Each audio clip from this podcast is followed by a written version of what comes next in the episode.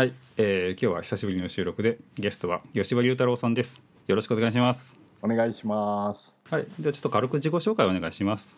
はい、えー、吉羽龍太郎と言います。えー、ツイッターアカウントリュウジーで多分なんだろう、えー、ブログとかを書いててウェブサイトリュウジー .com を知ってる人の方が多いのかなと思いますけれども、はいよろしくお願いします。よろしくお願いします。はい、早速なんですけども、まあリュウジさん、えー最近いろいろやられてると思うんですけども、本当いろいろすぎてですね、あのあちらこちらで活躍してるような感じなんですけど、実際一体何をやっていてどういうお仕事をされてはんのかなっていうのがちょっと気になってですね。でまあ、このあのポッドキャストのテーマがクラウドとかインフラっていうことなんですけど、まあ、そういうのも込みつつの、まあえー、とインフラ界隈とかも最近アジャイルとかそういうことも、えーちらほらとやってきてるんですねそういうことをちょっとお伺いしたいなと思ってお呼びしましたはい、よろしくお願いします。ろしくお願いします。実際あの今のお仕事について聞かせていただいていいですか？はいはい。えーっと今の仕事っていうことで言うと、はい。えーっと Amazon ウェブサービスをやめたのが2015年の、えー何月だろう？10月末で退職してはい。で実はその後3ヶ月ぐらい、まあ、あんまり仕事しないでふらふらのんびり人生を考えていて。はい。ででその後あどうしようかなと、まあ、転職してもいいかなと思ってオファーくれた会社とかあのうち来ませんかってお誘いもいっぱいあったんですけどはい。まあただ、まあ、せっかくだから1回ぐらい自分で一人でやろうかなとかって思ってフリーランスになって、でそこでまあアジャイル開発の支援とかトレーニングとか、まあ、あと AWS の導入とか、はい。えーアーキテクチャ支援とかまあまあ一人でやってましたと。はいはいでそれをやっててで結構案件がいっぱいおかげさまであってでこれなんか一人だと結構案件断らなきゃいけないなとか、はい。ピーク性に耐えられないなと。要はエラスティックじゃないよねと。いうのもあってで元からなんだろう自分の案件が多い時とかに組んでた仲間とかもともとのコミュニティの仲間もいて、はいはいで、まあ、今のそれが設立メンバーなんですけどまあ、それぞれが、まあ、自分でビジネスやってたんで、まあ、似たことやってるし法人化して一緒にやろうかと。いうので去年の12月に会社アトラクタっていう会社を作ってっていうのが、まあ、はい。経緯、経緯ですね。なのるでやってる中身はあの沢登さん知ってるように、はい。まあ、クラウド、はい。えー関係の、まあ、支援うん。っていうのと、まあ、あとアジャイル開発の支援。はいはい。それからそれらに関わるコンスあのなんだろうトレーニングっていうあたりが、まあ、なりわいですね。なので住宅開発とか別にしてるわけではないと。はいはいはい。なるほど。これあの会社にして個人の時と何か変わったなとかそういうの実感されてます？うーんどうなんだろう。あんまない実はあんまり変わってなくて。でうちのメンバーって3人いるんですけどはい。もともと仕事上その大きめの案件とかだと一緒にやってたりとかはいはい。あとトレーニングとか1日がかりでやるとうん。ずっと立ちっぱなしって僕らの年齢になるときついじゃないですか そもそも。なのであの二重化して2人でやってたりしてはい。一緒にやってたので、なんだろう仕事のやり方はあんま変わんないですね。うん。なるほど、で別になんだろうみんなそれぞれお客さん先行ったりリモートワークしてるんではい。会う頻度も実はあんまあんま3人で会ってなくって月1回ぐらいしか会わないんですよ。え ななのであんま変わってないからオペレーションぐらいじゃないですかね。変わったことといえば。ーオペレーションっていうと例えばえそうそう事務処理？いはい。わゆるうん。経費生産とか、ああなるほど それはまあ一応法人で一本化してというかそうそうそうそうえーこれ3方おられますけどはいそれぞれえーっと、まあ、似通った感じのことをやってるってことなんですね。そうそうそうです。はい。はあはあちょっと今プロフィールのところをうん、拝見させてもらってますけど、まあ、これはあの吉羽さんのリュウジ .com に書いてあることとほとんど同じなんですよね。なんというか。そうそうえっ、とまあまあいくつか話があって、はい。えっ、とまあそのウェブサイトをまあ、会社作る時にまあウェブサイト作んなきゃいけないよねって、まあ、なるじゃないですか。ええでその時にまあじゃあサービスの紹介とか作るよねっていうことで、はい。えーじゃあまあ手っ取り早く僕のサイトから持っていこうかなと。ああ なるほど。それでとい うかう。ん普通にあの龍一さんでのところで見たことがそのまま書いてあって。そうなのでかなりはそのまま持ってっていて、はいはい。えーっていう感じですね。なるほど。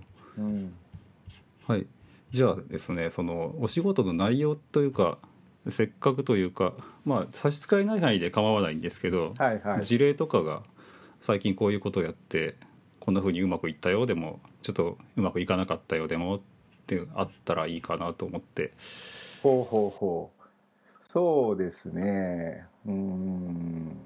うまくいかなかったよって話はあんまりするのって結構難しいとは思うんですけど はいただあのじゃあどっちの話からいこうかな。アジャイル開発のそはい。のコンテキストの話からいくと,、はい。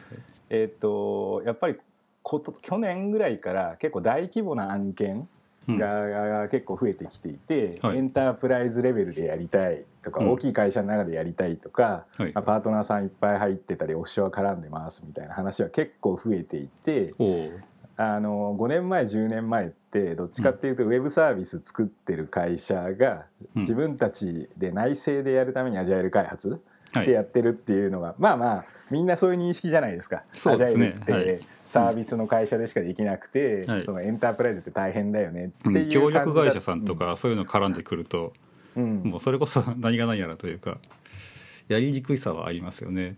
そう。とはいえ、やっぱりビジネスのスピードがすごい上がって、うん。例えば金融でも、はい。なんだろう例えば銀行がフィンテックとか API いろいろやるとか、い。結構速度が全然変わってきてる感じがあって、そうすると従来のウォーターフォールでそもそも計画立てるのも無理だしはい。やっぱりアジャイルのやり方でやるしかないみたいな話になってはい。でまあそういう文脈だとやっぱり SIR さんとか大きいエンタープライズの会社さんとか、はい。やっぱりそのやったことないんでそのはい。外部のリ,、リソース使うじゃないですか。えでそういうところで相談受けたりすると、うん。あこれ大規模で大変だなっていうのはすごい多いですよ今。ーはいはい。そういうところってどういう形で関わることになるんですか？いくつかパターンはあるんですけど、はい。僕がおすすめしてるのは、まあ、最初に全員が、うん。あのーなんだろうベースラインの知識を持った方がいいよねと。要はみんなで野球やるのに野球のルール知らないでやるのっていうとそれはないよねっていう話なんで、そうですね。そうするとうん。ねその聞きかじりのアジャイルはい。の話じゃなくてやっぱり一回研修を1日ぐらいは受けて、はいはい。その基本的な思想とかルールとかうん。そのウォーターホールとの違いとかはい。あとまあまあ全部ね美味しいことばっかりじゃなくてあある意味そのデメリットとは言わないけど従来と結構違う箇所もあるのでそう違いをねうん。理解してもらうっていうのを結構最初にやるのを進めてますね。はいはい。まあトレードオフっていうかそういうと面がありまそうですすね。う。うん。じゃあそういうトレーニングもじゃあ吉羽さんから？うん、やってますね。結構多いですよ。おおあ毎ー毎月トレーニングしたところってそのままちゃんと案件につながったりします？そう、うん、まあケースバイケースでトレーニングだけをしてほしいって言われるケースもあるし、はい。まあ案件前提で、うん。そのコンサル始めコンサル入ってほしいって言われる時に、はい。まあまあトレーニングじゃあ先やった方がいいですよっていうケースもどっちもありますね。はいはいはい。うん。いやなんか僕もちょっとまあ、えーなんというかトレーニングみたいなことで呼ばれたりあのインフラストラクチャーズコードみたいなことをちょっとやってくれっていうのはたまにあるんですけど、なんというかなかなか現場忙しくてっていうのが優先されて あのそっちに集中なかなかできないですよっていうのにで終わっちゃったりすることもあるんですよね。うん。そうでもやっぱりあれなんですよね。見よう見まねでやるぐらいだったら、はい。やっぱり一日業務止めてでもはい。集中して、まあいろんな話を聞いて質問しまくれる機会があった方が、はい。結局後で早いじゃないですか。そうですね。本当にそうだと思いますけど、うん。なかなか、うん、うん。えーそこはなので、それまあ、話の伝え方次第なのかなという気はしますけどね。なるほどそうですね。うん。うん。それって実際トレーニングって1日であの、まあ、終わるもんですか？一日で終わるもんですね。まあ、もちろんその2日コースでやってほしいって言ったら2日のそのトレーニングの教材とかも作ってありますけど、はい。まあ、大体最初は1日で大丈夫であとはやりながらはい。そのアジャイル開発って結構イベントごととかあるじゃないですか、はい。そのなんだろう分かりやすい言葉で言うと朝会みたいなそあーのこういうはいイベント毎日やれとか、はい。その時間に切ってやりなさいとかあるんですけど、はい。まあ、そういう時は初めての時は横についててはい。やり方を教えたりとかって、うん、そういうふうにやるケースが多いですね。えー。実際何人ぐらいの規模だったりするんですかね？そのトレーニングとかだと何人いっぺんに教えるとか。うん、一応40人ぐらいまでにしてますね。学校ですねも。そう学校なんですけど、はい。あのワークショップを結構朝から晩までやる感じで、まはい。あ座学と半々ぐらいかな。結局そのいわゆる学校みたいに一方的に伝えるだけだと、う、うん、そそれだったら本読めばいいじゃないですか。あそうですね。いっぱい出されてますしね。そう。なのでそうじゃなくて、うん。本読んでもなんとなく腑に落ちないところをじゃあ実際ワークショップやったり、うん。まあ、あの疑似プロセスを体験するっていうのをやってもらうことを主眼に置いてるんではいはい。そうするとやっぱり40人とか超え始めるとはい。時間ばっかりかかって制御しきれなくなっちゃうんですよね。そうですね。うん。なるほどでまああとは実地でやりつつってそれあの実地でやるのはどのくらいついてるんですか？うんお客さん次第ですけどうん。短いと3ヶ月とか。はい。あ長いとまあ半年1年っていうケースもありますけど、はいはいはい。うん、まあお客さん次第ですね。うん。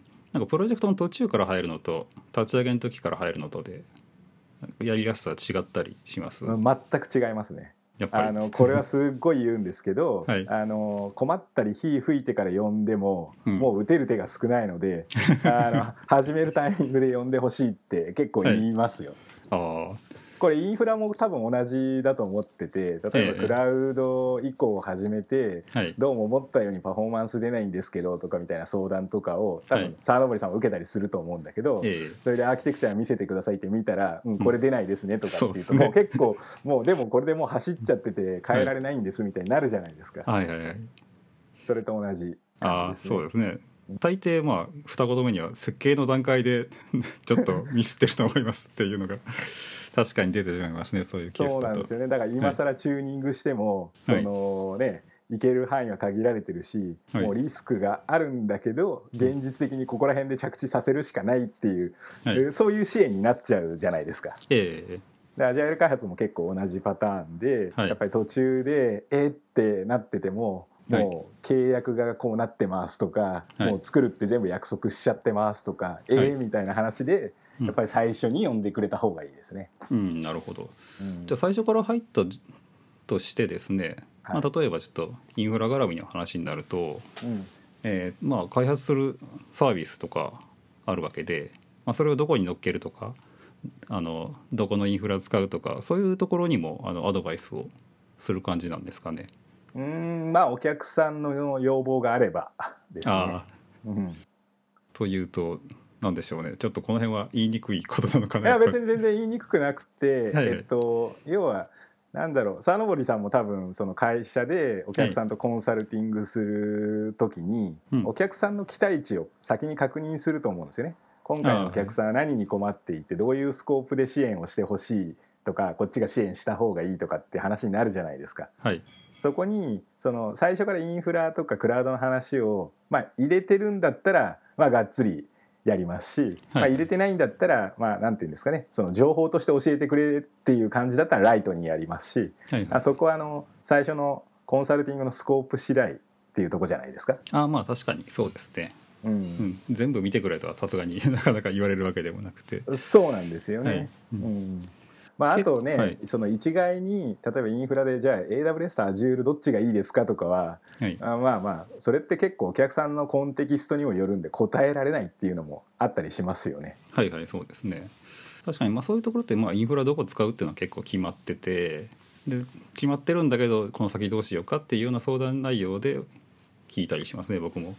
うん、そうそれだと答えやすいしじゃあはい。現状どういう問題があって、とかどういう課題があって、はい。その中期長期的にどうしていきたいんですかみたいな、うん。あある意味そのコンサルティングのそのはいやり方として、そういうロードマップを描いたりとか、うん。その分析したりとかっていうのはやりやすいですよね比較的仕事としては。はいはい。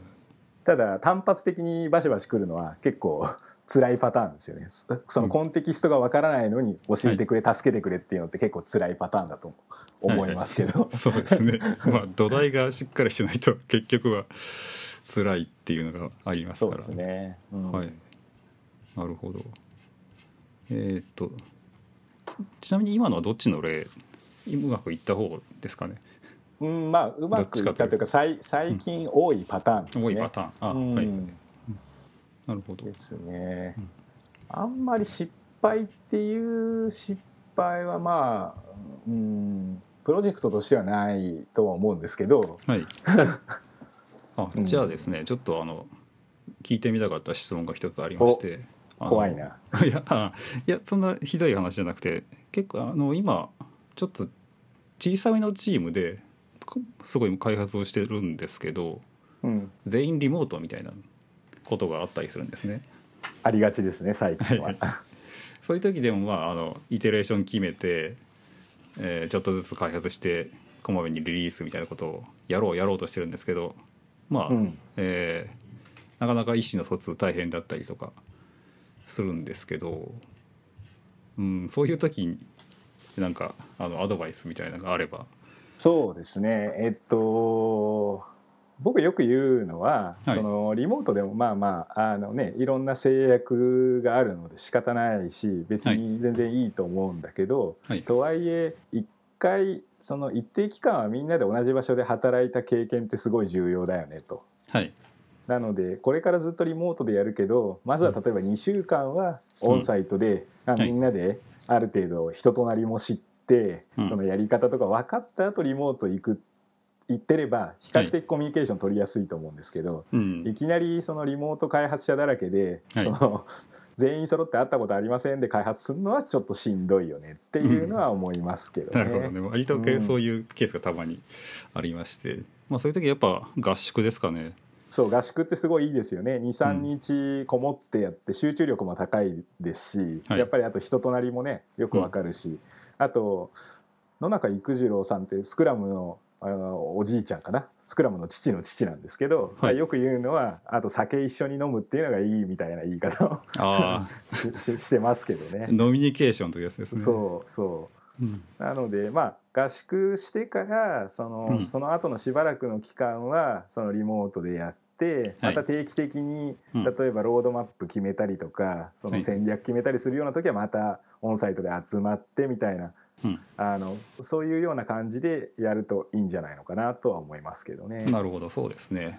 ちょっと参考にしてうんじゃあ合宿しようぜって言ってみます。そうですね。あとはあれかもしれないですね。その毎日そのデイリーミーティングみたいなのを、はい。まあ音声通話とかビデオ通話でやって、とりあえずお互いの表情ぐらいはし毎日見ようよとかはい。とか、あと結構現場によってはあちこちをビデオ通話でその仕事場つなぎっぱなしにして、とりあえずなんだろう相手の様子がいつもでも見れるようになってるようにするみたいなことをしてるチームもありますね。はいはいはいはい。あ、えー、なんかスクイーグルとかそういう。そうそうツール使ってはいはい。そうすると、まあまあうん仕事に参加してる感もありますし、そうですね。チャットで喋らないと存在感がないっていうのもちょっとあれはあれで良かったり悪かったりなんで。そうなんですよね。はいなのでビデオでつないどいて、多いって言ったら向こうから返事が来るぐらいな距離感にできると、物理距離を縮められるのかなっていう気はしますけどね。なるほど。はい。えー、それじゃあ他の仕事というかあのコンサルティングの中に DevOps ってあるんですけどありますね。こういうコンサルってあの頼まれたりやっぱりしした時何から見ます？というかどうやってうん。あの コンサルというかその企業に導入させてあげるという。結構難しいで話ですよね。すごいうん。難しそうなんですけど、でもこれちゃんと仕事としてあのちゃん、えーあの導入支援しますっていう話なんで実際これどうやってるんだろうっていうのを あのまああの競合に、えーあのバレない程度に。ああ大丈夫ですよ。あのこれって沢登さんもご存知の通り、はいそもそも DevOps って何ですかっていう話自体がうんもう結構揺れ揺れてるって言ったらあれですけど誤解があるじゃないですか。うん、もうそはいれそれももうすでにもうあのここでも差が出てきてるような気がするぐらいのあれですね。そう。はい。で、例えばインフラストラクチャーズコードとか自動化って、はい。そのもちろん役に立つしやればいいんだけどじゃあはい。DevOps って構成要素ってそのツール使って何かすれば終わりなんでしたっけっていうと実は全然そういう話でもなくって、そうですね。って思っててはい。でもうちょっと大きい話をするとはい。やっぱりビジネスの成果を出そうとした時にいかに早く成果出し出せるようにしますかとはい。それから変化にいかに早く対応しますかっていうその問題意識があってそれはい。の解決手段として DevOps が存在するわけじゃないですか。そうですね。うん、なので結構ね僕そこの話から始めることが多いんですよね。はい。まあそうなっちゃいますよねまず。そう。なので、ビジネス的な課題が何でその中で IT に何を解決してほしいうん。とかそのなんていうのかな。全体のデリバリーのサイクルってどうなってんでしたっけと。要は要求思いついてからうん実際に出荷するまでにはいどれぐらいの期間かかってんですかとか、はい。あとは何ですかね障害見つけてから修正してリリースするまでどれぐらいかかってんですかとか、はいまあ、あとなんだろうプロセスはどうなっていて、はい。その誰から誰にどう伝わっていくんですかみたいな全体の流れの話をすることがすごい多いです。はいですよ。ねそれまず例えばこれって呼んでくる部署の人ってどういう部署の方なんでしょう？うーんこれも結構ケースバイケースなんですよね。うん。だと思うんですけどそこをあえてちょっと。あーそういう意味だと開発部門から依頼が来ることが結構やっぱり多いですよね。比較的、うん。うん。まあ、開発かインフラかどっちか。うんどっちから呼ばれた方が見通しがというか。うんそういう意味だと実は、うん。そのその手前に多分ビジネス企画みたいな人たちって多分いると思うんですけど、うんうんうん一番いいのはその人たちが主導した方がいいと思うんですけどね。企画する人たち。そう。その、はいはい。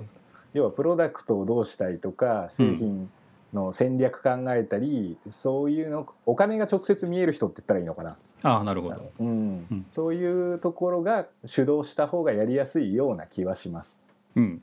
それは確かにというかまあそこがあの旗振らないと多分やりづらいというか。やりづらい。そうあとは、例えばインフラをそのインフラストラクチャーズコードで、はい。そのまあ、早く作れるようになっても、うん。じゃあアプリのリリースサイクルが遅け遅かったり開発が遅かったら、うん。あんまりうまみもないしはい。あとはね開発が早くてもインフラが変更に耐えられなかったらこれもうまみがないのではい。開発とかインフラ単体で改善しても部分最適にしかならないじゃないですか。はい。そうそう。そうですると、そうはい。そういう時にどうするかと全体の流れをね、うん そうなんですよね、はい。なので僕よくやるのは、はい。あのこれマイクロソフトの牛尾さんもすごいよく言ってんだけど、はいはい。あのバリューストリームマッピングっていうやり方があってはい。あ知ってます？いやちょっとバリューストーリーなんかの本に書いてあったような気もしますそうけど。そうでトヨタとか製造業の会社がよくやるんですけど、あはいはい。これって、えっと、要求が最初に来てから実際に出荷するまでにどういうプロセスがあって、はい。それぞれの工程で、まあ、何人ぐらいの人がどれぐらいの期間をかけてやっていてとかっていうそのうん。なんていうんですかね、流れを全部絵に,、絵に描くっていうやり方。はいはいはい。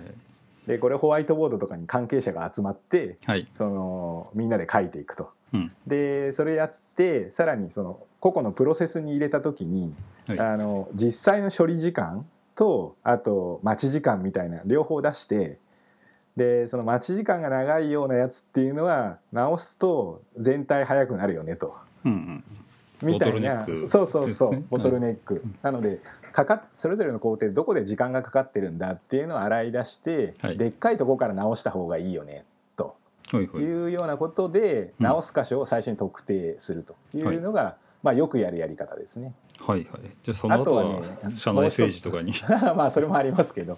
あとはあれですね、その逆流してるところ要は何だろうアプリケーションでいうと開発して例えばテスト部門に引き渡しますと。はい。で例えば渡したやつの半分がうん。その品質がダメで差し戻されてますとかっていうのがもし起こってるとはい。これってリリース日って予測できなくなるじゃないですか。はいそうですね。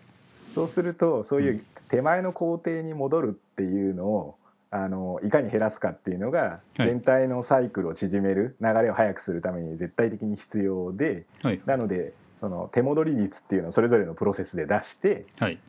その数字が大きいとこ直す。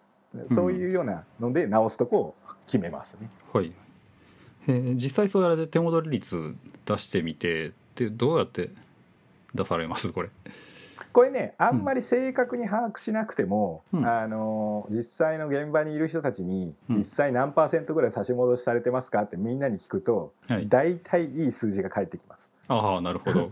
うん。そういう泥臭いあの調査をするわけですね。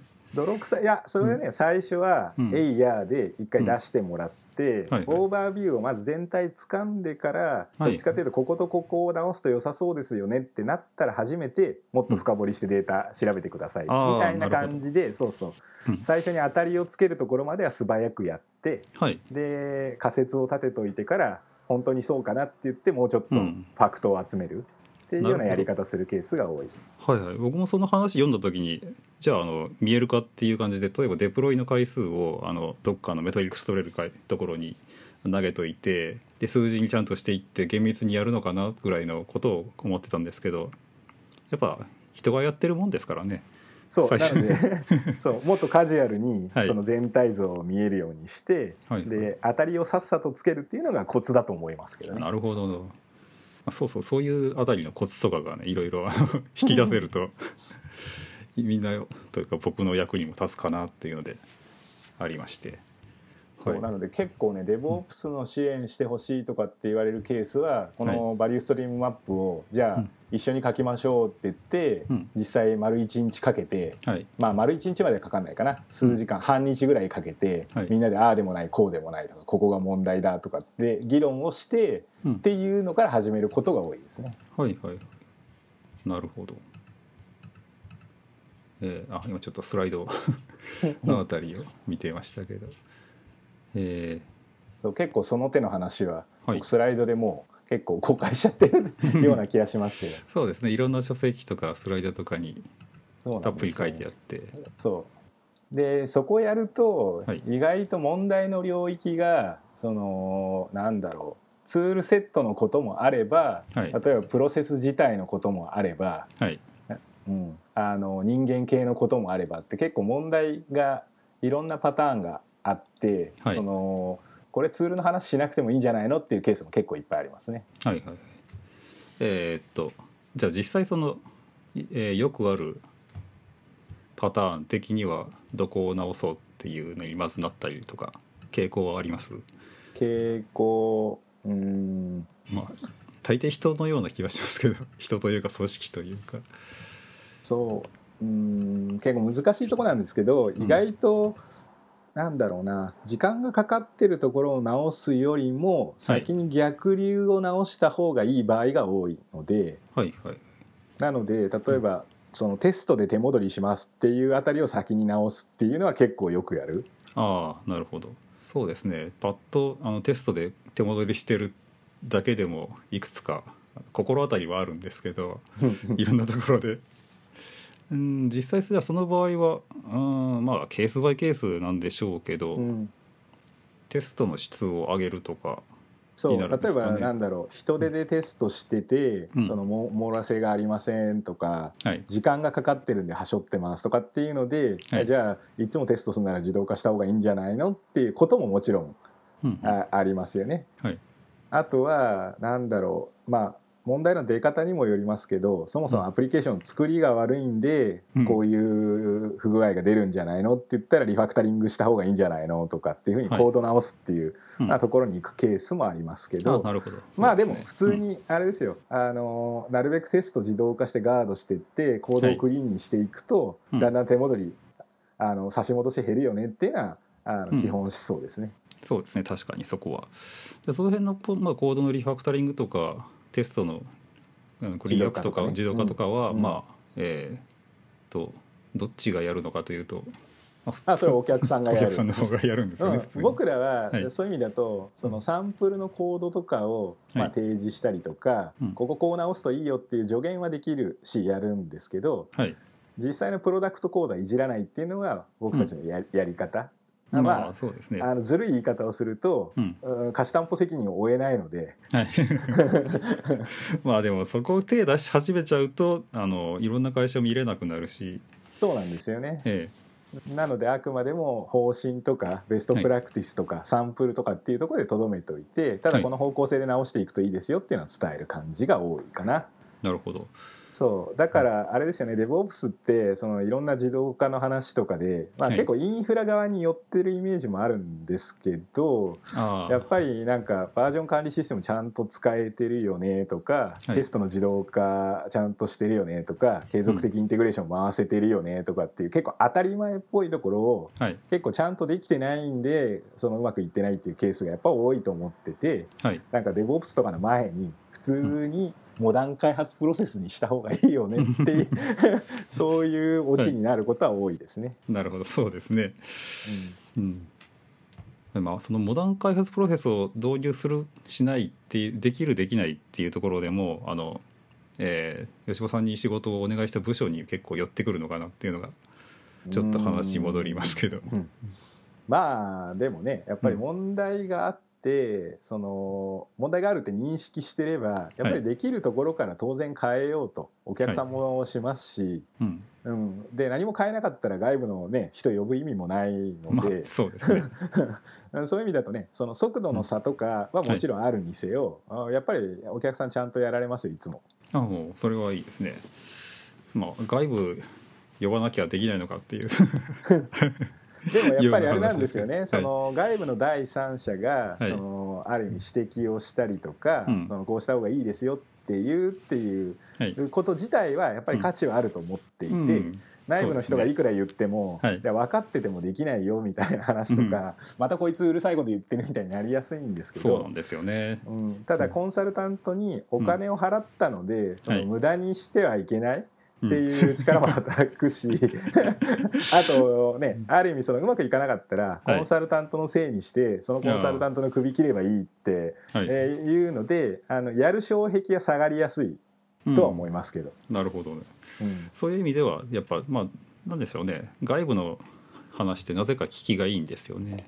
そうですね。なぜかというとあれなんですけど。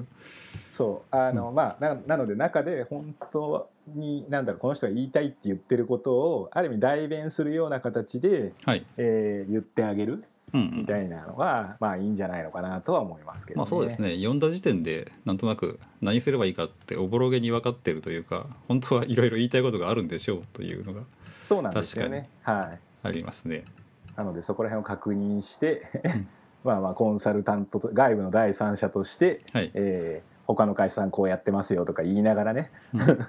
うん、少しずつ少しずつ変えてもらうっていうイメージですね。なるほど。うん、ということはなんかあれですね。あのコンサルティングのメニューとかいろいろあのありますけど結構あの根本的な問題は同じようなところが。そうそうですね。かつ、その入り口がどこから入ってもはい、ち 違うところに行く可能性があるっていうんですかね、うん。その DevOps やりたいって言われてもいやいやこれアジャイル開発の話だよねとか、はい。まあ、そういうこともあるし、うん。うん、普通に改善の話だよねみたいになることもあるし、はい。うん、なのでまあなんだろうな。その課題の解き方っていうのは、うん。そのいろんなメニューあるっても、まあ、大体同じっていう気がしますけどね。そうですよね。うんなのでなんかまあメニュー分かれてますけど 読んだら読んだでこのどれかというかまあとりあえずどれかからかかりましょうっていう話になるのかなと。そうですね、うんなのでまあヒアリングさせてもらったり期待値確認させてもらったりした上で、はいあそれだったらこういうやり方したらどうですかとかこういう観点で見たらどうですかって複数のサービスを混ぜるような、はい。うん、ような感じで進めたりもしますね。うんうんなるほど。はい。なんか他にお仕事の事例とかって事例？事例というか面白いくてもあの 辛かったとかでも いいんですけど。あーうんどうなのかなうん。あ,、まあ、ある意味僕仕事と趣味の境目すごいないのであんまり辛い目に遭ってないような気はするんですけどね。な多分それは沢登さんも同じだと思うんですけど。ああまあそうですね。ううん。ん、あじゃああのせっかくなんで、まあ、僕もあのそういうほぼほぼフリーのような形で今動いているので、あの吉川さん普段どういうふうにお仕事されてます？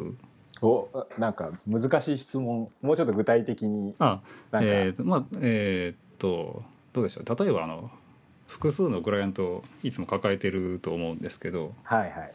あのちゃんと、まあ、1日単位で切り替えるとか何曜日はここの仕事をするとかそのお客さんのことを考えるのって複数あってそれ切り替えて考えなきゃいけないじゃないですか。はいはい。そういうのの切り替えってうまくできるのかなと。どういう形でやってるかなという。うん結構ね僕の場合その、まあ弊社って言ったらいいのかな。あの、サービスの売り方がその、い、わゆる重量課金型コンサルティングっていうのかな。行った回数に比例して、うん。そのチャージさせていただきますっていうモデルなので、はい。その家に持ち帰ってすごい長く仕事をするそのお客さんの仕事を長くするっていうのがないんですよね。あなるほど。基本的にはお客さん先で型をつける。あ費用のところに 1, 一日とか半日とか訪問回数による重量課金っていう形なんですね。まあまあ AWS にインスパイアされて、うん僕らのインスタンスタイプが複数あるみたいなもんですね。なるほど。そうなので必然的にその、まあ、お客さんの住み方とかによって、じゃあ月何回行きましょうかとか週何回行きましょうかって決めてでカレンダーを埋めてってはいでそれに従って仕事をしていく感じですね。はいはい。まあただこれにああのプラスして Slack とかで、えーリモートからサポートってあるじゃないですか。ありますね。なので、ええそっちの方のあのチャットのコンテキストというかうん複数のチャンネルが、ありますね。みんながみんな 喋ってるなっていうので 僕はよくあの一つ以外を全部オフにしてあとかそれのことやってる時は他のことからはあの iPhone とかもえなるべくメッセージが自分に届かないようにした状態で集中してやったりとかするんですけど。あなるほどなるほど。僕はね全然違って、はい。あの Franz っていうなんだろう。あのはい。と統合クラインアントあるじゃないですか。ええで僕はあそこに例えば会社のメールとか自分の G メールとか会社の Slack とか Facebook メッセンジャーとかお客さんのね Slack とか HipChat とか全部突っ込んであって、はい。あポップアップがポップアップっていうか何ですかね。あの何件って出てたら片っ端から見てますね。いつでも。それそれは僕しばらくやってたんですけどそういうあの全部見るっていうのを。はい。あのコードとか書いてるとぜ あの気が散りすぎて生産性がむちゃくちゃ下がるんですよね。うんうん。なんでちょっと最近はあの取り掛かること以外は全部ウィンドウ閉じてなるほどっていうふうにやらないとちょっとあの全部が全部中途半端にやって申し訳ないなっていう気分にあまあまあそうなるような切り替えがなかなか効かないんですよね。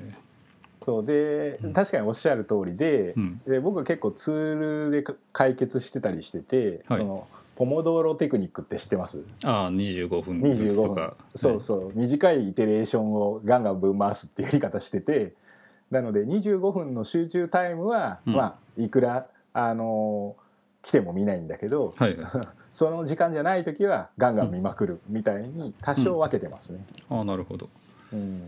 えー、他にもなんか工夫されてるところってあります？工夫うーんどうだろうな。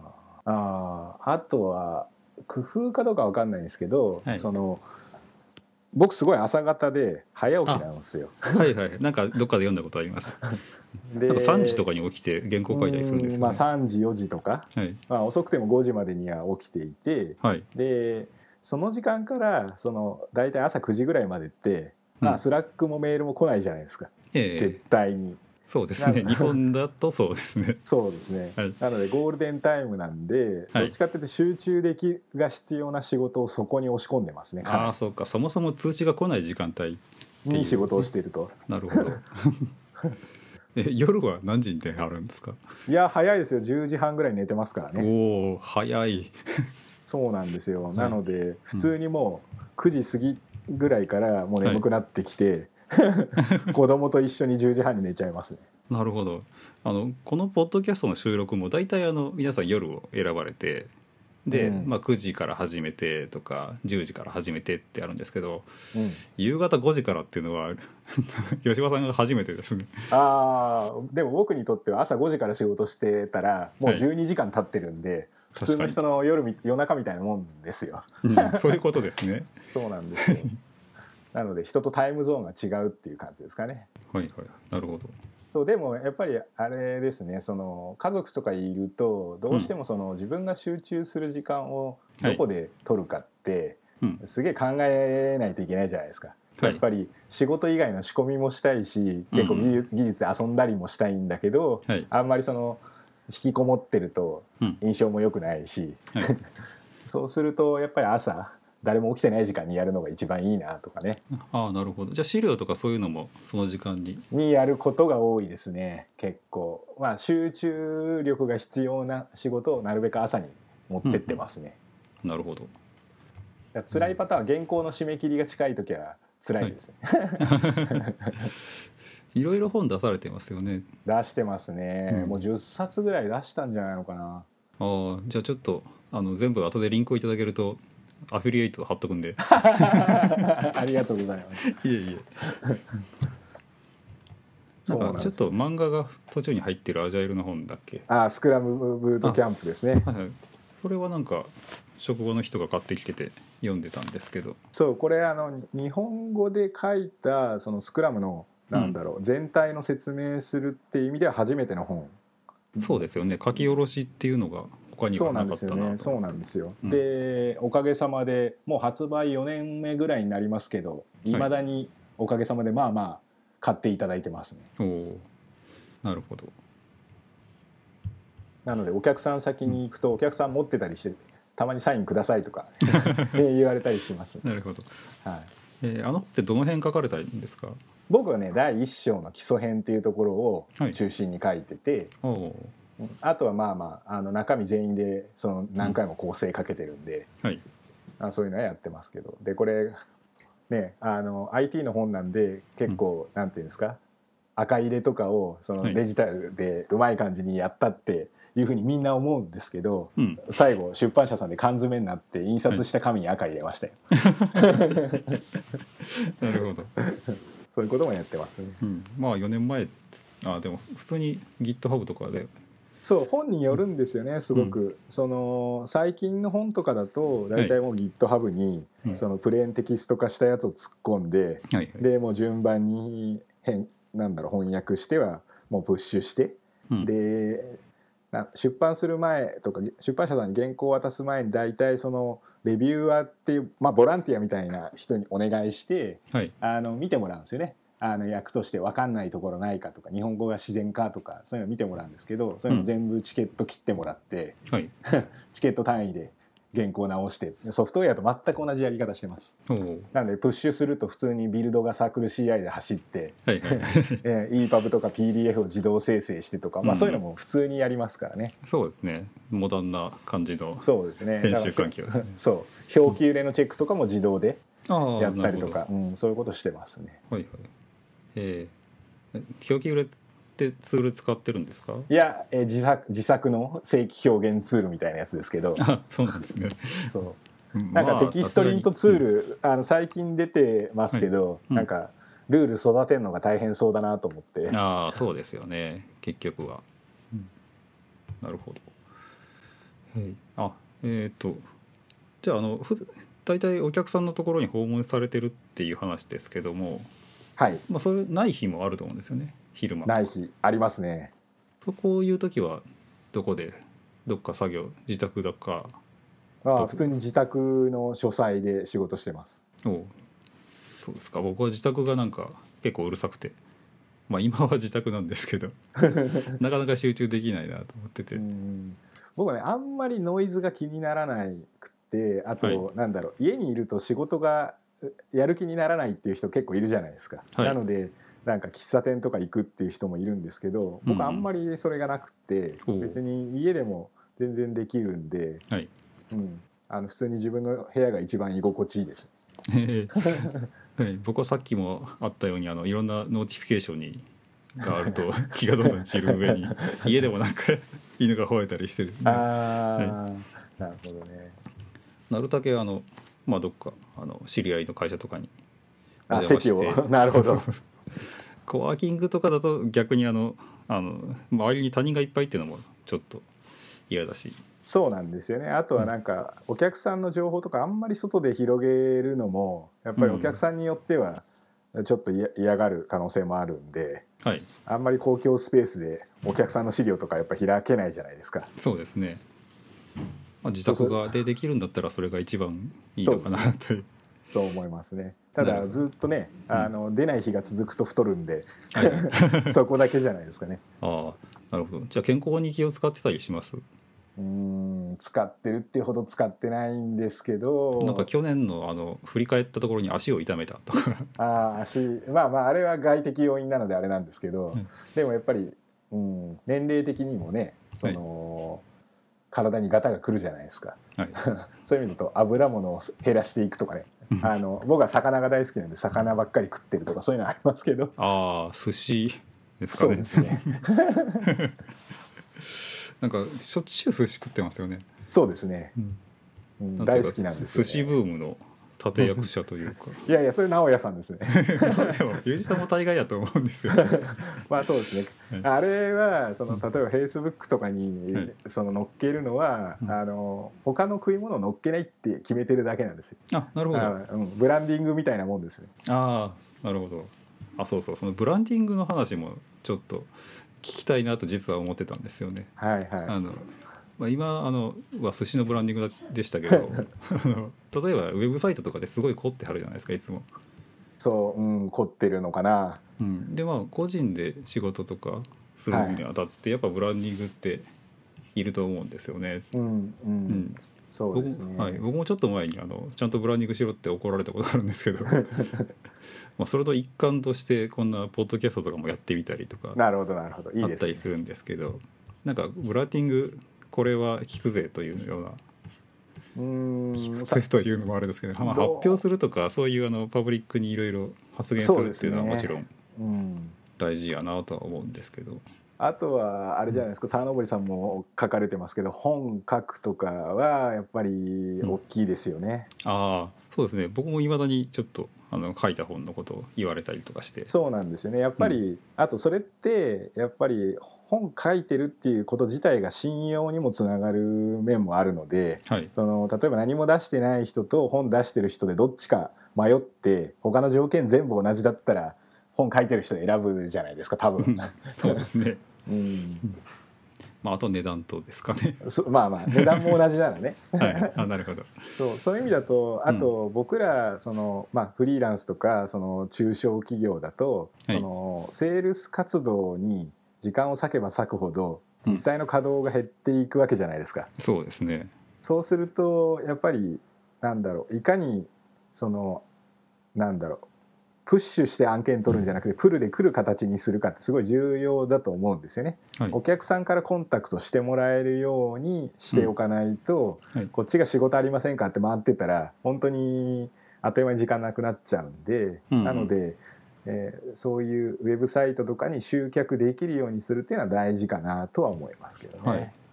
なんかブログの記事とかも書かれますけど、書いてますね。ね。なんかそういう時に気をつけてることとかってあります？気をつけてること。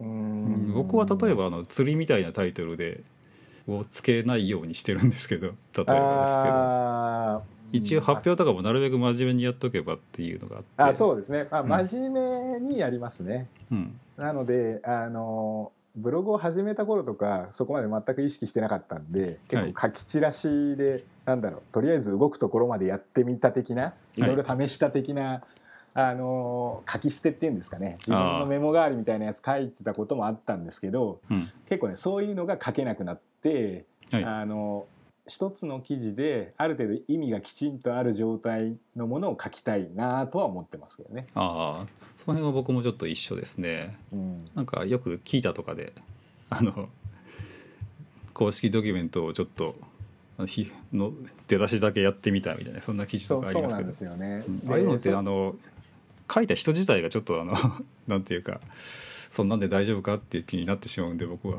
そうなんですよね。なので、あの人から読まれるうことを意識して、まあ、人に読まれても大丈夫かなとかっていうのは、まあ、ブログ書くときは意識、えーしますかねやっぱり。うん。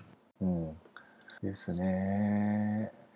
あとは何だろうな。あと一応ハテナブックマークがどれぐらいつきそうな感じかなとかはそれなりに意識しして書きますけど。ああハテナつくって結構まあなんだろう僕ハテナブックマークそんな見見ないんですよね。なるほどなるほど。うん、いやでも日本でなんかこう話題になるってハテナブックマーク中心だったりすることが多いなとは思ってるんで。はいはい。ですけどハテナの多かった記事とかって？僕ね去年一番多かったのがさっきのバリューストリームマッピングのとかの改善の話ではい。これ去年の9月16日に書いた記事のブックマークが1399あ本当だ。とかですかね。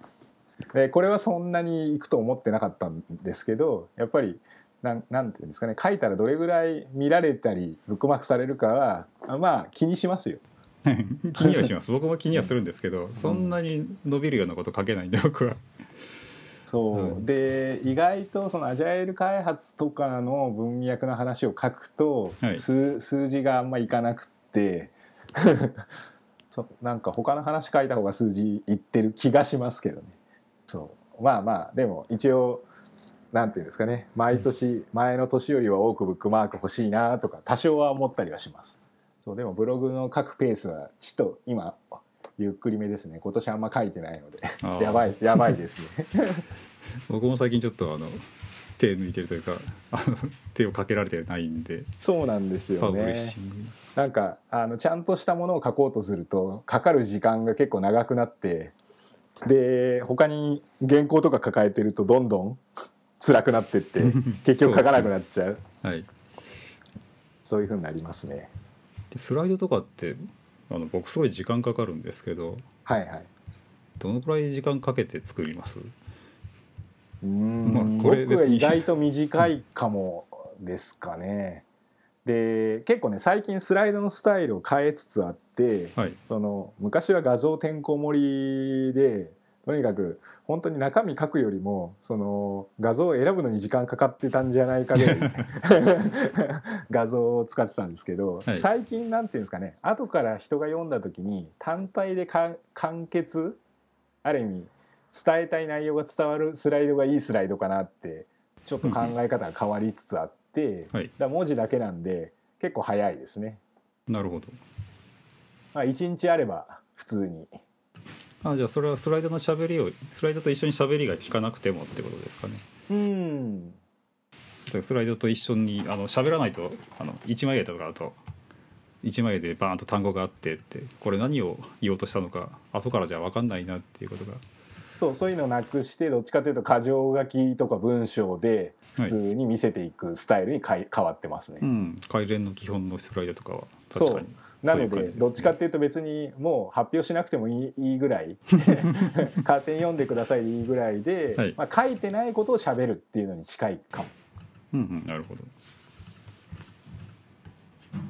あとはあれですねお客さん先でコンサルティングさせていただいた時とかにはい。やっぱり資料ってそれなりに必要に応じて作ったりとか整理したりとかするのではい。でそこからなんていうんですかねその特定のコンテキストをなるべく排除してうん。一般的になるようにしてそれをスライドにどんどん突っ込んでいったりはしますんで。なるほど。なのでいろんなやつをなんですか切った貼ったしていって出来上がったりします。あじゃあね再利用というかそうですね。まあでもその方がなんか考え自分の考えとか意見とかまとまるというか。貫してそう,、ん。そうなんですよ。そう。なので早くそう。なので 早くなってますね。うん。なるほど。そうむしろあれかもしれない。スライド作るよりもスライドをなんだろう保管するプラットフォーム作るのに時間かかってるかもしれない。なんかスライドのやつ作ってましたね。そうそうそう。うん。やっぱりなんかコンサルティングってそのあんまりプロダクションコードが書かないんではい。なんて言うんですかねその手が動かなくなるとやばいっていう恐怖感はあってはいはい。そうするとコードとかインフラとか常に触ってる状態にしなきゃいけなくてはい、なので自分でプラットフォームを作って運用してますね。うん、なるほど、えーあれはどこで動かしてるんですか？あスライドのやつ Azure で動いてます。おおなるほど。そうそう。最初 AWS で動かしててはい、で普通に EC2 と RDS とうん、あと S3 と SQS はいはいあまあ、あとはクラウドウォッチとか。まあまあ普通にうん。一番定番なスタックで作ってて、はい、で途中で、まあ、これ Azure にも対応してみようかなって言ってうん、この間やっと全対応終わりました。なので今あれですね。普通に Azure の仮想バーチャルマシン上で動いててはい。Azure のブロブストレージとかブロブ Q とか、あとはい SQL データベースで動いてます、ああなるほど。えーなんかツイートでこの間 SQL データベースに動かしたみたいなのがありましたけど。そうです。ね。対応しました。あれのことだったんですね。そうなんですよ。なるほど。じゃあ次は Google ですかね。Google ですかね。なんか Q のサービスとかオブジェクトストレージがでなんだろう。例えば画像とか公開できたりすると楽なんですけどね、ちょっと Google はあんまりまだキャッチアップしてなくて、あただ今更そのオブジェクトストレージがないとかあ Q がないと考えられないか言われ そんなのクラウドサービスって言われても困るよっていうのがそうなんですよね。ありますよね。ありますね。だからイヤースだけあってもしょうがなくってどはい。っちかっていうとどうやってスケールさせるんだっけとかっていうのが最初からパーツがないと辛くってはい。なので Q とかあとストレージオブジェクトストレージとか、まあはい絶対いりますね。あとはマネージドのデータベース。うんうんうん。そうですね。一からちょっとまあやらやれと言われりゃ作りますけどそうなんですよ。できるだけやりたくないっていうのはやりたくないですね。だからレプリケーションの設定とかそはい。の MySQL とかだったらなんだろう DRBD とかうん。とにかく運用でなんか面倒くさいのはとにかく嫌だなと。はい。なのでその辺はもうマネージドがいいなとは思いますよ、はいはい、そういう時そういうのってコンサルの時にお話しされるんですか？しますね。うん。ただ要件によったりもするんですよねお客さんの、うん。マネージドに寄せた方が運用楽ですよっていう話と一方でやりたいことはもっと細かかったりすると、うん。うんじゃあどっち取りますか？とトレードオフですよっていうところまではまあ説明した上ではい。最後お客さんが決める感じじゃないですかね。うんそうですね。まあできればマネージドっていうのが、まあ、下手になんかやるよりは、そうなんですよね。中途半端だったらマネージドでいいよねっていうのはそうそう思います。やるぐらいだったら。まあ、それを言ってしまうとあれなんで,、そう提示した上で、まあ、それを選択するならしょうがないかなみたいな。ですね。だもっと言っちゃうと、はいもうパースで済むならパースでいいって。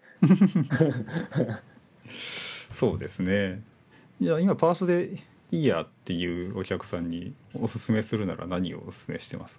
えー、まあ Azure のウェブアップとかいいですよね。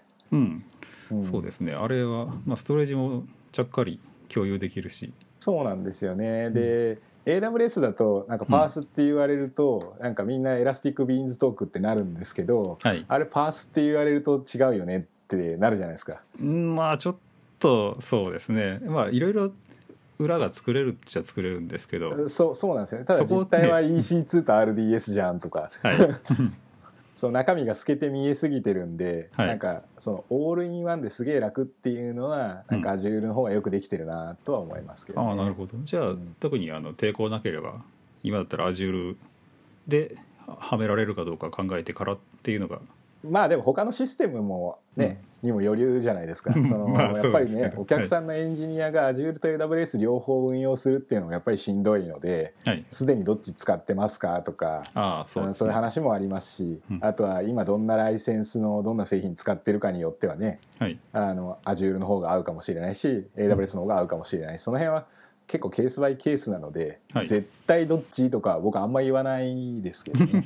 まあ言いづらいというかそう、まあ、うん、どっちでもやろうと思えばできますからね、ですね。うん、そうなんですよね。むしろアプリちゃんと作ればどっちでもちゃんとした結果になるよねあって思って いて、そうそうああそうか。アプリ次第で、うん、まあうん。やっぱ誰に聞いてもというか誰が言うにしてもアプリ次第っていうのはありますね。ありますよね。うんそうなんですよね、まあ、じゃあちょっと一旦それは置いといてのじゃあはい。今、あのアプリ、まあ、アプリは置いといてのあのクラウドをじゃあ導入したいっていうところにうん、あの、まあ、導入のコンサルとかもしますね。あるかと思うんですけどはい。じゃあ例えば AWS 使いたいんだっていうところがあったとして、うん。うん。何から何から教育します？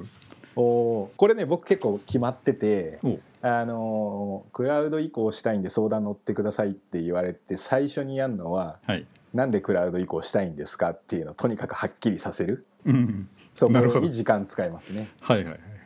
例えばどんな理由が出てくるんですか？例えばあーまあありがちなのは、うん。その調達期間短くしたいとか、うん。うん拡張性高めたいとかまあまああの、はよくある話。で、うん。あと意外と言われるのはコストの話。コスト安くしたいんでクラウドって言われたりするんですけどはい。僕はコストの話だったらうん。ちょっと一回止まって考えろって言ってるケースが多いですね。うん。そうですね、うん、あのーまあ前者の2つの調達期間とか柔軟性ってやっぱりクラウドの最大のメリットじゃないですか。初期費用なしではい。すぐ調達できてすぐ拡張できてうんやめたけやめれるってはい。これもクラウドの特性なんではい。いいと思うんですけどコストって人件費含めて考えないとうん。全然分かんなくてはい。箱代が安ければそれでいいのかって言われると全然そんなことなかったりするじゃないですか。そうですね。うん、でよくなんだろうオンプレの方がその5年トータルだったらオンプレの方が安いとかってはい。いうなんか高いんでクラウドからオンプレに戻すみたいな事例もあったりするんですけどはい。そこって人件費の扱いうん。とかどこまでやってんだろうみたいなね、それにかなりよるじゃないですか。そうですね。うん。なのでコストの話になったら僕は一回考えろってすっごい言います。はいはい。でそこで目的はっきりさせて、はい。でできれば目的に優先順位つけてくれと。うんで優先順位つけた上で現状がどうなってて、はい。その目標値としてなんだろう例えばどれぐらい目指すんですかみたいなのを先に決めてよって言ってるケースが多いですね。ああなるほど。そうですね。そういう目標がないとすただ漠然と、そうそう、うんクラウドやっやっててえあれうまくいったんだっけいかなかったんだっけみたいな話になりやすいんで、えはい。そのどうしても業務としてそはい。のお金と時間かけてやる以上、うん。そのこれが成果だよねって言えるものが出来上がる必要があって僕はそれ単純にクラウドに移りましたこれ成果ですだとは思ってなくって、はいはいはい。それってやっぱりビジネスとしてとか達成したかったもっと上位の目標ってあるはずで、うん。そこを達成したかどうかを測定できるようにしてから、はい。そのそれに合うやり方を選べばいいんじゃないのって思ってますけどね。なるほど。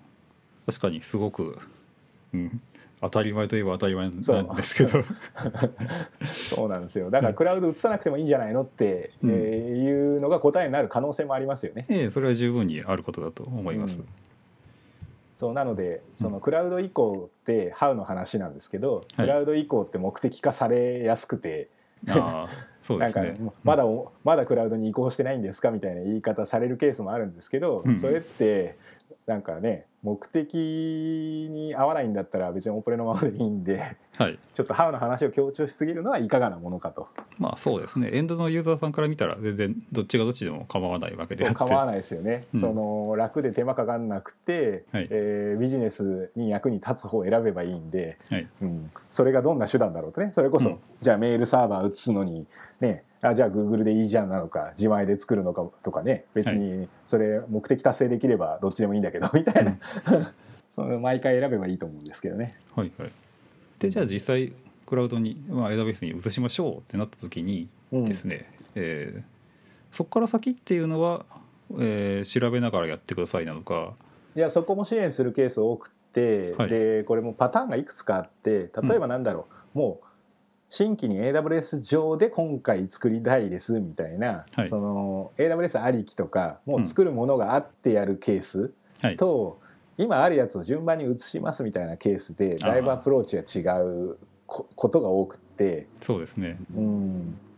で前者だとその、もうなんだろう新たに作るシステムのいわゆる引き納要件ってあるじゃないですか、はい。パフォーマンス要件とかせ、ええ。ね、あのセキュリティ要件とか、はい。そういうのとか見ながらじゃあ一緒にアーキテクチャ考えればいいですよねみたいな話に落ちることが多いですよね。個別のああ一緒話なんでにアーキテクチャ考えてくれてるんですね。考えますよ。うんアーキテクチャのレビューしてますよ。なので先週とかも普通にお客さんが作ったあの AWS アイコンがばらまかれてる構成図見て、はい。あこれはこっちにした方がいいんじゃないの？みたいな話してました。はいはい。でその辺で例えばあの IAM とかあはいはいの辺の使い方とか、あのじゃあ KMS 使いましょうとか、うん。そういうところも入ってくると思うんですよね。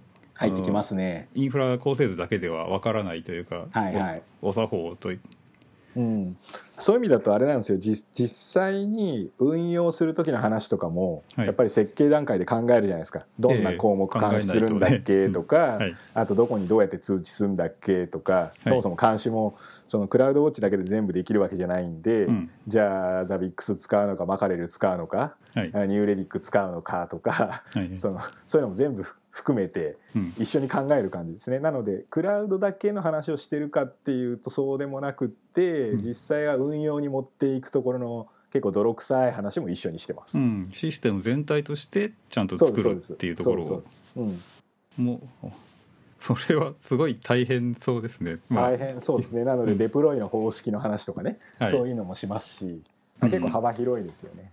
おうじゃあ本当に全部見張るんですねというか。そうですねお客さんの要望に応じて、はい。なるほど。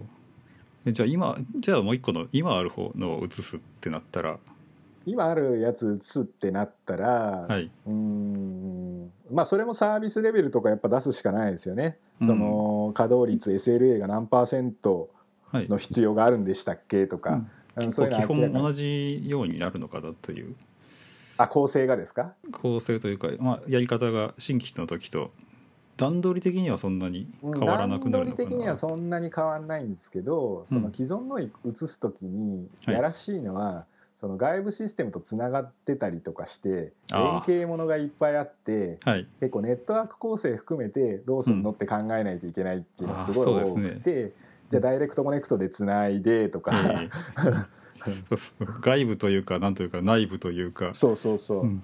であと移行方式とかですかね。どうやって切り替えるのみたいな話とかはけ、はい。結構ケアしないといけないし。はい。であと AWS 持っていく時って最初からクラウドネイティブなアーキテクチャにできればした方がコスト下げやすかったりするんですけどはい。でもなんだろうアプリ直せませんとか直す時間がありませんって言って 構成だけ同じで移行したいですとかっていうケースもあるわけじゃないですか。ああそうですね。ありますよ、ですよね。ありまだす、そういうところが難しさでそこをほぐしていく、はい、じゃあ今回はとりあえず単純移行しますかとかうん、あのそういうのを考えてったりはい。あと、ね、純粋に置き換えパーツを置き換えないといけないやつもありますよね。既存、ええ。その高速なストレージ使ってるやつじゃあ AWS 持ってった時どう実現するんでしたっけとかはい。ちょっと構成変えなきゃいけないとかそういうのを、なんだろう全部1対1で比較してはい。これは映せる、これは映せないとか、うん。そういうようなのが必要になってきますよね既存以降は。そうですね。ああうん。確かに。そうなんですアプリ手出せない回割と困るんですよね。そうなんですよ。でもベンダーさんが違うんで、はい。どうしてもちょっと単純移植以外は辛いとかはい。ありますからね、そうですね。うん、なんかバージョン古いとかねあありますね。あるんですよね。ありますね。OS 古いのがいいとかっていうケースとかもねあったりして、うん。結構困ったりもしますからなので既存の場合はやっぱ制約単純移行の場合とか制約が何だろうっていうのが洗い出しが大変。はい。そうですね。まあ OS 古いのがいいっていう例えば今の話だと実際にあったらどうされます？いやー新しいの変えてくださいなんですけど本当は。であのそもそも AWS とかも古い OS って、はい。あの途中でそのねあの自分で AMI 化しとかないと使えなくなったりとかうん、うん、ね。ねあるしちょっとリスキーなんで僕最近 Docker でコンテナ化しちゃった方がいいんじゃないですかとかって言ってたりしますけどね。この先ずっと面倒見きれないし、はい。コンテナになってればとりあえず延命はできるんじゃないですかとかって言ったりはしてますけど。あー、うん、まさに僕もこの間そういうパターンをやってどっかでイメージでとりあえず、うん。あの必要なライブラリとか全部込みで単品で動くように固めましょうって言って。そうなんですよね、うん。そうするとどこでもとりあえずデプロイできるんで、はい。ああの環境をいちいち作る云々の話もとりあえず消せるし、はい。うん。そうなんですよ、まあ、なんかあの社内のルールみたいなのがあってセントウェイズの古いのが EOL になったら、えーちょっとあの置いとくのはダメだって言われたんですけど、うん。ハードウェア的にはハードウェアっていうか、まあ、ベースと OS がセントウェイズ7になってはいはい、さえいれば、あの上のコンテナの中身がちょっとうん、えー何でもいいんですよね。ちょっと言えないぐらいのやつでも あのスルーされたんであじゃあちょっとこれでとりあえず動かしましょうっていうこと。にそうそうなんですよね。結局コンテナってその外部にさらされるのってその、なんだろうプロセスだけなんでまあはいまあ、うん、これぐらいならいいかなと外側ちゃんとガードされてればと。うん、言いやすいですよね。そうそう。まあというかそれぐらいしかもう選択肢があまり、そう ないんですよね。そうなんですよ。まあでもそのあたりは結構大変ですよね。結局その負債の先延ばしみたいな感じにもなりやすくって、このまま一生誰も面倒見きれないシステムどうやって延命するんですかみたいな話にもなりやすいんで、はいはい。あの本当にライフサイクルが見えててあと数年でもう作り直すか変えるし捨てるからいいとかだったら、まあ、はい。単純移行すればいいんですけど、ええ。このあとずっと使うんでって言ったらまあまあ本当はこれを機にきれいにしてから移行した方がいいんじゃないですかってなりますよね。そうですね。綺麗にしたいですけど なかなか、うん。うん、そうでもまあまあ、はい。あれですよ理想と現実の間であのコンサルしてたって折り合いつけなきゃいけない。なるほど。まあコンサルこそ折り合いつけなきゃいけないのかもしれないまあですね、そうかもしれないですね。それは全部自分でこっちでやってあの時間とかあってお金もあったら綺そう麗にしますねよったらね そうそう全部新規に置き換えるんですけどね。え やるのは実際お客さんですからねっていうのが。あるところではちょっと。まあうん延命策と一緒になって考えましょうっていうことになりますね。はい、なるほど。であのついでなんですけど、はいはい。まあ、もうちょっとあのえーっと現場的なというか話で今の AWS の話でちょっとのあの延長なんですけど、はい。まあ、あのそもそもマネジメントコンソールに入ったことないよっていうようなところがああったりするとですねうん。どうそこをまず AWS は何かとかそこから教えたりとかされます？うーんさすがにそれは最近はあんまないですけど昔はありました。ああそれは確かにまあ AWS で働いてはってそうですね。その頃にはもちろんありましたけどうんね。そうでもまあまあ,、あのおっしゃる通りで触ったことないのにクラウド移行しろみたいな話になったら、はい。やっぱりそんなの計画立てられるわけもないのではい。まず触れだと思うんですよね普通に。マネジメントコンソールに入って、うん。普通に仮想マシン1台立てて、はい。え何こんなそ速攻でできるのみたいなありがたみっていうんですかね実際の価値観をリアルに味わわないと、うん。いくら紙の上でスペック比較して、はい。い、いだ悪いだ言っても多分最後までやりきれないんじゃないかと思うんですけどね。そうですね、まあ、大抵まあそういうのってただの IRS だと思っててうん、うん触んなくても分かるぐらいの気持ちで あの全く同じ構成すればいいやっていうような、そうなんですよね。だからクラウドの価値観自体をやっぱり正しく理解するっていうのがはいやっぱり何よりも最初に必要だとは思いますけど。はいまあ、触ったところでなんていうか何円とかそんな世界ですからね最初。そうそう本当にね、あと Azure も AWS もねそはい。の無料である程度使えますからね、うんそうですね。でもそれ遊びの範囲だったら全然お金かかんないし、うん。うん。まあ、あと会社の業務で会社の業務でやるんだったら会社のクレジットカードでアカウント作って試せばっていう気はしますけど。うん。そうですねまあというか最悪自分のクレジットカードでも試しておいて損はないとは思うんですけどね、まあないですよね。だからキャリア的な話としてもやっぱりはい。クラウドを知ってた方がいいよねっていうこの流れはまああんま変わんないと思うのでうん。その今まで触ったことないんだったらやっぱりねとりあえず触ってから好き嫌い判断したらっていうのはああるでしょうね。うん、そうですね、うん、まあその辺はさすがにえっと触りましょうというところからスタートで。